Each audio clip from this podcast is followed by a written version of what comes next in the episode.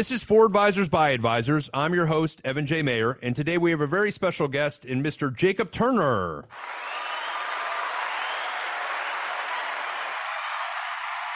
You're used to those crowds, right? Like that, the, the crowds don't bother you anymore. So I got to be honest, Evan. I listened to your podcast and I heard the applause for one of the guests I was listening to, and I was like, I'm looking forward to that. So no, excited about the conversation today, and thanks for having me on. Absolutely. Jacob is a partner and co-founder of Moment Private Wealth, and is also a blogger, podcaster, content creator, everything else that we can put in there. He does. Prior to that, interesting note, he was a pitcher, ninth overall pick in 2009 MLB draft, played 11 years in MLB, and then a couple years in Korea. Is that right? That's correct. Yeah. What was it like in Korea?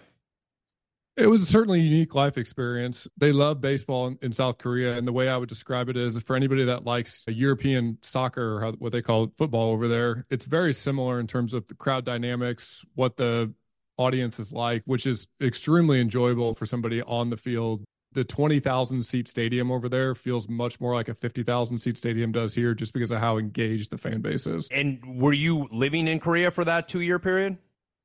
Yeah, so I was there uh, about a year and I was there by myself for about six months. My wife and at the time three young kids came over and lived with me for four months, which was an incredible life experience. The one note I'll make about it is you learn really quickly that we don't need all the comforts that we have in America, but I'm also really grateful of a lot of things that we do have.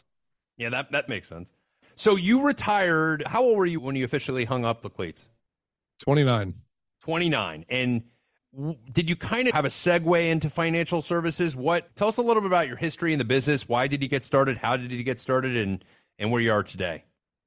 Yeah, I'll give you the the 90 second version of it. But at 18 years old, I signed a, a Major League Baseball contract that ended up paying me about seven million dollars. At the time, my mom had a CPA background. My dad owned a small business, so I was always around numbers. But my family had never been exposed to something like that they never used financial advisors. But at the time, my girlfriend, now my wife, her dad had actually been a financial advisor for a few decades. He was no longer practicing, but he was a partner at a really big financial institution. So he set me up with some folks. I realized through a lot of conversations that, like, hey, I really like this business. I really like understanding personal finance. I was probably the person that read the most personal finance books of any athlete out there and knew when I got done playing, I wanted to do something to try to educate more players around personal finance. I wasn't sure what that avenue was going to be. So when I got done playing, I actually went and worked for a multifamily office, which I had been using my last couple of years as a baseball player to kind of understand like, I like this idea of me being able to help people, but what does the inside of this business look like? I did that for six months and realized I do like the business, but really wanted to scratch the entrepreneurial itch. So that led to us starting Moment at the beginning of 2021. Did you go back and after that six months go, I would have advised myself differently on some stuff and maybe I like their strategies, but at the end of the day, I would have done something a little bit different? Well, I used advisors for, I guess, 11 years when I was playing professional baseball. I fired a couple advisors during that time, not so much because they weren't great human beings. It was just more so that the advice that I was looking for and the things and the needs that I had started to change. And as an 18 year old kid, frankly, I didn't have a ton of needs. Like there was a lot of money there, but there wasn't a ton of complexity going on in terms of what I actually needed. When I got married and I had kids and I was traveling around the country and there was all these other things going on in my life. And as I was learning along the way and understanding, like, okay, here's some different things that I should be thinking about but I really don't want them to be on my plate. It led to me ultimately hiring and firing a couple different folks. And uh, obviously, now that you've been in the business now, how many years have you been in the business now? So we started Moment at the beginning of 2021. We got registered with the SEC or states in April of that year. And I had joined the firm that I was at previous to this essentially during the middle of COVID in 2020. So I'd worked there for about six months. So let's call it the beginning, middle of 2020 was when I actually started in the industry. And that four years now, looking back, like being in the industry, why you hired and fired those advisors, does it make sense even more? Or do you kind of a little softer approach and go, now, now that I see things in this light, I see it a little differently? Well, I think no, I don't really see it differently. What I would say, Evan, is I think there's different service models for different folks out there. And one of my biggest things with the industry as a whole is I think the industry is doing a really good job moving towards more specialized advice, which is what we give at Moment, where it's really going after a certain demographic and saying, we feel like we could serve these people the best. And I think for me as a client sitting on the other side of the table, I saw the value in that. I saw also the downsides of if I had somebody on my team that maybe wasn't an expert in my situation. And look, as a professional athlete, as an 18 year old kid signing for millions of dollars, that's a really unique situation. That doesn't happen all the time. But at the same time, when I view that now, I'm always viewing everything that we're doing through the client lens and saying, what was valuable to me then? What's valuable to me now? How can we deliver that value to the end client today? And uh, as far as doors being opened by being in professional sports, do you find it easier to kind of get through those doors? And, and when you're talking to these kids, specifically kids that are literally going and getting handed seven figure checks out the door, are you able to relate with them pretty well? And obviously, I think you are, but do they find that you're relatable? The story that I have is really unique, and it, it certainly allows for me to be able to really empathize with what they're going through and really understand not just the financial complexities and the strategies that I think a lot of advisors do a really good job of, but also understand that the human element of when you're walking into that much money, it is a huge blessing, but it's also a huge responsibility. And I know for me, I had a ton of fear of like, I just don't want to be on 30 for 30 broke and feel like I'm going to lose all this. So, how can we not only educate them along the way, but make them feel confident every step that we have, every conversation that we have, that they can make really good financial decisions? And what are some pitfalls? I mean, you, you see some of these documentaries, like Ricky Williams was on documentary about getting scammed. There, there, there are other pro athletes that were on these documentaries where they're getting taken advantage of. And when you're watching it on TV as a financial advisor, I'm going to myself, like, how could they get caught doing this? What would be some advice or words of wisdom you would give to other athletes out there as far as what to look for and not to invest in? The biggest thing is just asking questions. One of the biggest things I see is with professional athletes in general, there's typically some level of ego involved because they're elite at something that they do. They have an ability and a confidence level that is relatively rare because to perform in front of 50,000 people, you have to have that ability and belief in yourself that oftentimes can lead to them being in a meeting and not wanting to ask a question because they don't want to feel stupid. I say that because I sat there and I thought that. I thought, man, like this guy's been saying mutual funds. I have no idea what a mutual fund is, but I don't really want to ask what it is because he's been saying it for two years. Competitive advantage. You've been in stadiums where 50,000 people are cheering for you, and hopefully you haven't been in too many stadiums where 50,000 people are booing, booing ha- you. Unfortunately, unfortunely, I have, but which I think happens. Even I mean, speaking, I'm a big Dolphin fan. Tyreek Hill drops. It's a, it's a nature of the beast, you, man. You, you got to boo him occasionally. How are you itching that scratch doing what you're doing now? One, are you doing that? Are you still staying involved in sports as far as golf or something else where you can stay competitive? And and if it is in the business that you're staying competitive what's your end goal? Is it more clients and more clients to bring in? Is it doing better than other financial advisors out there? What pushes you? What wakes you up in the morning? Well, my wife would tell you that I'm extremely competitive. And I think for me, building this business, building Moment has been an incredible outlet for me post sports because it does allow me to keep that drive. And, and look, it's not the same adrenaline rush as you get when you walk on the mound in front of 50,000 people. But at the same time, it is extremely rewarding. One, first and foremost being able to help the group of clients that we're able to help because it's something that I have just a, such a passion around saying that like this is I've walked in your shoes and I know that if we follow these frameworks like we can put you in a really good financial situation especially because the typical client that we're working with although they're getting a lot of money on the upfront there's a ton of unknowns on the backside. And this is the one thing that we can control right? We can control the financial decisions that we make once that money comes in and then to your second point, like what am I measuring that on? How am I creating that competitiveness? For me, we are really looking at building an enterprise level firm long term, is what I would say. And I think there's always stuff to do. You've been in this business a lot longer than I have, but the reality is, with each new thing that you have, with each new growth opportunity you have, there's not less complexity, there's more complexity. And problems that maybe you didn't have six months in, now you do have. And problems that you had six months in, now you don't have today. But there's always new challenges, which is the part that I love about the entrepreneurship side and, and building the business. What and, and this can correlate to a lot of different industries, and, and obviously this show is geared around financial advisors. So the, the financial advisors that get a client that comes into some large sum of money, and let's in, in this day and age, that was when you received that large sum of money, that was well over a decade ago. These clients maybe now are coming in with eight digit checks, 20, 30 million dollars what should they be discussing with their client and what should be the first steps in allocation of that money? In terms of what they should be discussing, the most important thing to me sitting on the other side of the table, sitting here as an advisor today, is ultimately communicating on the upfront what the expectation is. The expectation can be a it's a broad host of things, right? It could be what you're expecting the potential rate of return to be. It's what you're expecting the potential ups and downs of the portfolio to be. It's all those things that are so important because what people miss, and at least what I missed, was when I first invested money, my first investment ever was more than a million dollars, right? Not into one stock, but into this diversified portfolio. And I'll never forget if in the first week it went down 5%. Okay, now me and you can sit here and, and think like 5%, that's not a huge swing, like that's typical market movement. But for me, that's $50,000. And when I open my account, I'm like, I'm down $50,000. And I didn't have clear communication around the fact that like the market is going to go up and down. We are not going to be looking at this thing on a daily basis, and that we are playing a game that should be measured in years and decades, not days and weeks. That communication, I think, for a client that's coming into a significant amount of money is so important because that although the percentages are the same, the numbers are drastically different. And if that's an entrepreneur that's selling a business, he might have had a million dollars invested. His net worth on paper didn't actually change. Maybe it was 20 million the whole time, but now that he got 20 million of liquid assets and he can see the fluctuation on a daily basis, it becomes real.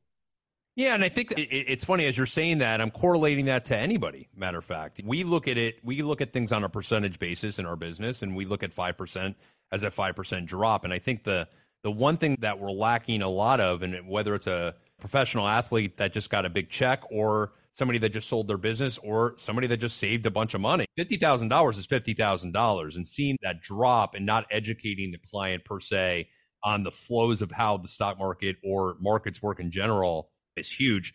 Talk about uh, private investments. That's where you tend to see things get burned as far as for these athletes that have been hurt in in the in the past. Specifically, the shows always are targeting these private investments that happen. You're a registered RIA. You obviously invest in a lot of public market stuff. What's advice on the investments that are not SEC regulated? Stay with us. We'll be right back.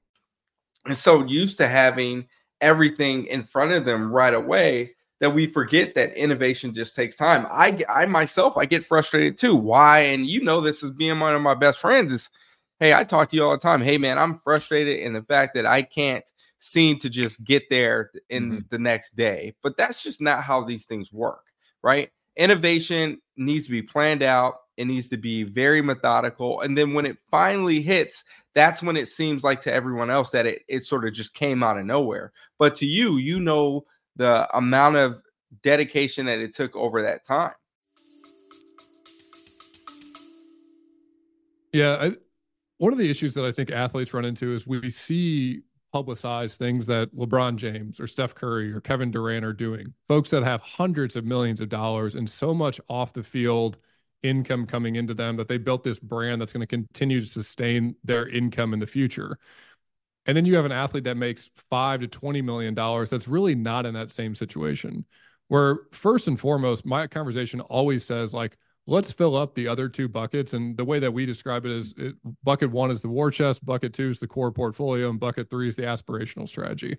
And when I think about private investments, it's ultimately in the aspirational strategy. If we filled up enough in buckets one and two to sustain our lifestyle, and we feel confident and comfortable in potential private deals that come in, I think it's worth exploring that. But what I always tell athletes, and I think this is true for anybody, one thing that I've thought about with private investments, even for myself, I've always thought about first and foremost, I want it to be a good potential financial investment, right? Is the risk return ratio of this a good investment? If I'm taking on more risk, am I going to potentially earn a significant amount of return that's worth doing that? But secondarily, are there additional things that that private investment allows me to get by investing the capital? And typically for me, that looks like maybe it's new relationships, Maybe it's access to new people that I didn't have access to. And I think for an athlete, if you can combine those two things in a private deal, you can ultimately win because the reality is if the financial component doesn't hit exactly the way you want and maybe the return isn't quite where you want it to be, you also got this non-monetary benefit that could potentially vault you to something else that you want to do next. Makes a lot of sense. And case in point, when you're mentioning LeBron James or people that are at that level, of money, a lot of times they're not necessarily putting a ton of their own money into those things. They're really getting investments by using their likeness, right? Yeah, and, great point. Yeah, and and so so the risk reward profile there is a lot, obviously a lot less risky. Talk about managing money. From what we're looking at your ADV, it looks like you like to use ETFs and models, things along those lines. Are you the ones kind of picking and choosing those strategies? Are they thematic or are they very passive? Are you kind of sticking to more passive type strategies? Yeah, so our investment philosophy as a whole, I would say, would be if you looked at the two camps, active versus passive, is much more tilted towards the passive strategy. We're big believers in the Fama and French model, dimensional Avantis. And I would say for us, we're really focusing on saying what are the most tax efficient investment vehicles that we can have. And the reason for that being is I would say 90 plus percent of our clients' money is going to be invested in taxable accounts, right? We're not typically working with the average retiree where they've saved money in their 401k and they rolled it into their IRA or they have significant savings in some other sort of tax deferred retirement account. Most of our clients are having a significant amount of money in taxable portfolios. We're saying, how can we manage those in a way that we can continue to compound this money for a really long period of time? Number one, stay in the game. And two, as we stay in the game, make sure that we're being really tax efficient as we're compounding it. So you're using DFA models at this point or creating your own DFA models? Yeah, so DFA is one of our what's I would say one of our main partners. We don't use DFA models, so to speak, as I would say, but it's a, a collection of DFA funds, Avantis, Vanguard, and a few other asset management firms.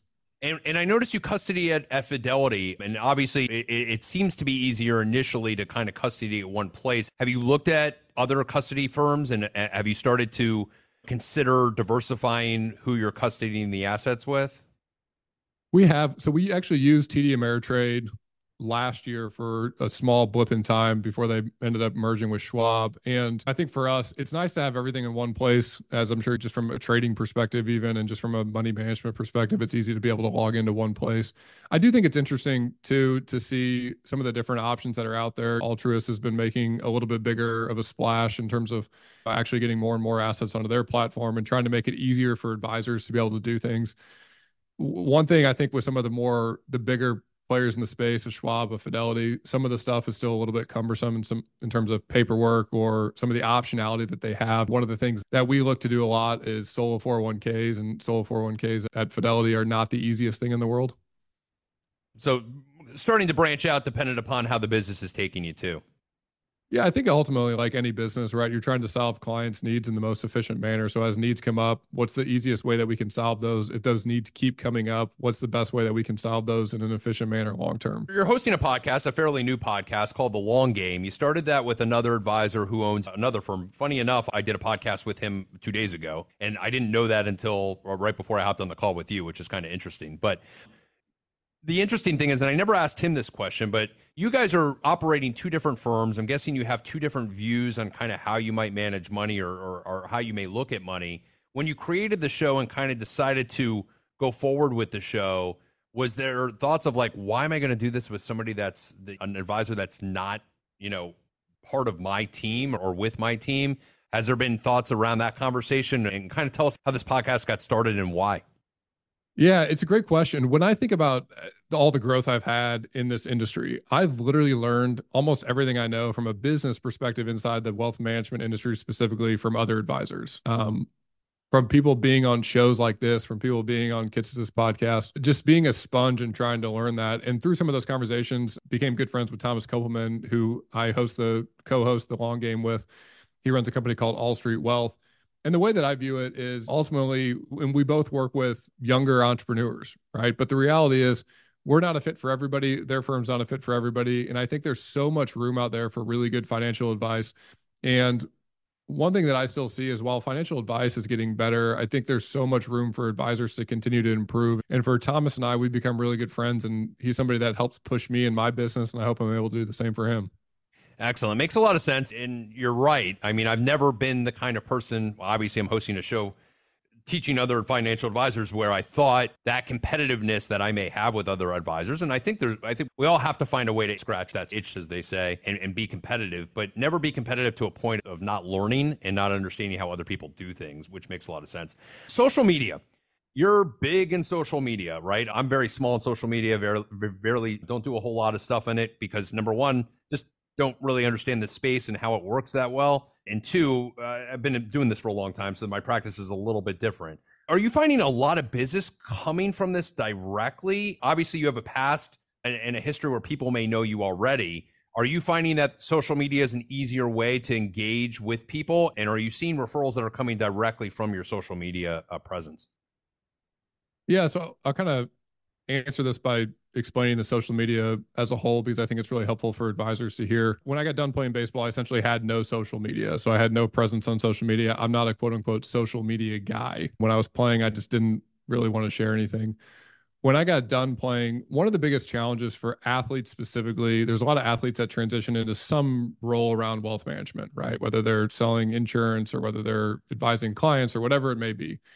And one of the biggest issues that they typically run into is they're viewed as a baseball player and they're viewed that like maybe they have a, a contact list that's really good, but are they actually an expert? Do they actually know what they're talking about? If I was going to actually give them my money, would I trust them? And for me, I always felt like I had this really unique experience. And also during that experience, I was learning the entire time.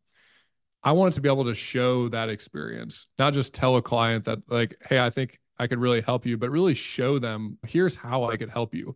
And that came from a lot of the conversations that I had with different financial advisors. When I hired financial advisors, I can remember going to meetings, leaving the meeting thinking, I really like that guy. They have a really fancy conference room or whatever it may be, but they kind of all sound the same. So, how do I know which one I should work with over the other one? Because frankly, I like them all, right? I have three choices and they all sound great.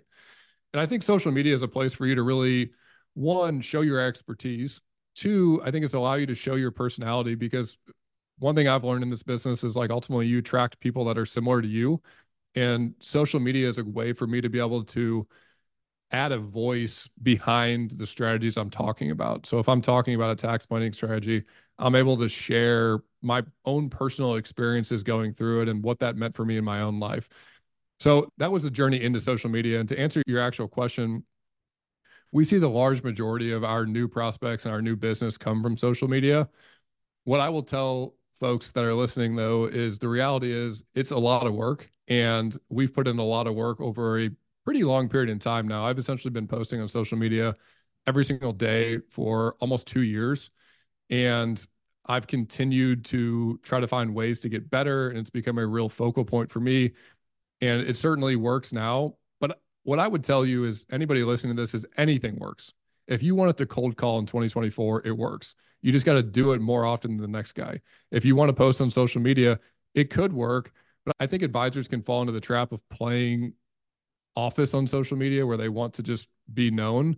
And the goal is ultimately to like show your expertise. But like if you're not building your business on there, is it really worthwhile for you to be on there? Which I would just caution people because there are people that are having success. We are having success with it, but it is not right for everybody.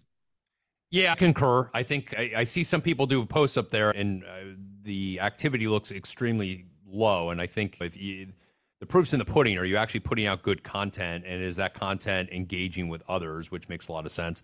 Last question: NIL. This is new. What are your thoughts on it, and and have you found ways to start to help monetize that? Yeah, so NIL stands for name, image, likeness. It allows essentially college and high school athletes to get paid for their brand off the field, essentially. So I love it. I love the idea that athletes are able to monetize their brand because the reality is before NIL, there was a lot of guys that would go to college. They'd be on ESPN on Saturday night. We'd all be watching the college football game. And that might be the most exposure and the most fandom they've ever had and ever will have because maybe they go to the NFL and they are a backup for one year and then you never hear their name again. So I think it's awesome that guys are able to get compensated for it. There's a lot of one, I think, opportunity for guys to really make really good financial decisions on the upfront, whether it's tax planning with the 1099 income that comes in or making those just initial contributions to retirement accounts where they're starting to build the muscle of saving money. In addition to that, as an 18 to 21 year old kid, you have an incredible time frame to let that money continue to compound. So there's tons of opportunities there. Excellent. Well, um, looking forward to seeing you grow. Again, I just kind of got wind of, of who you are, and it's interesting. You've really come onto the scene uh, quickly and and fast. So congratulations on all your success. If anybody wants to get a hold of you, um, Jacob, how's a good way to reach you? Yeah, the best way is probably on social media. I post every day on Twitter, LinkedIn, YouTube, and Instagram. You can also find our website at momentprivatewealth.com. And which of those uh, platforms is your favorite right now? Yeah, I think there's an amazing community of people on Twitter. And if you find the right group of people on Twitter, I've learned so much in entrepreneurship in general on Twitter. So I think that's where I find the most doers. Excellent. Awesome. Well, find Jacob. He's everywhere. And thanks again for joining us. For those out there, hope you enjoyed today's show, and we'll see you on the next one. Thanks so much.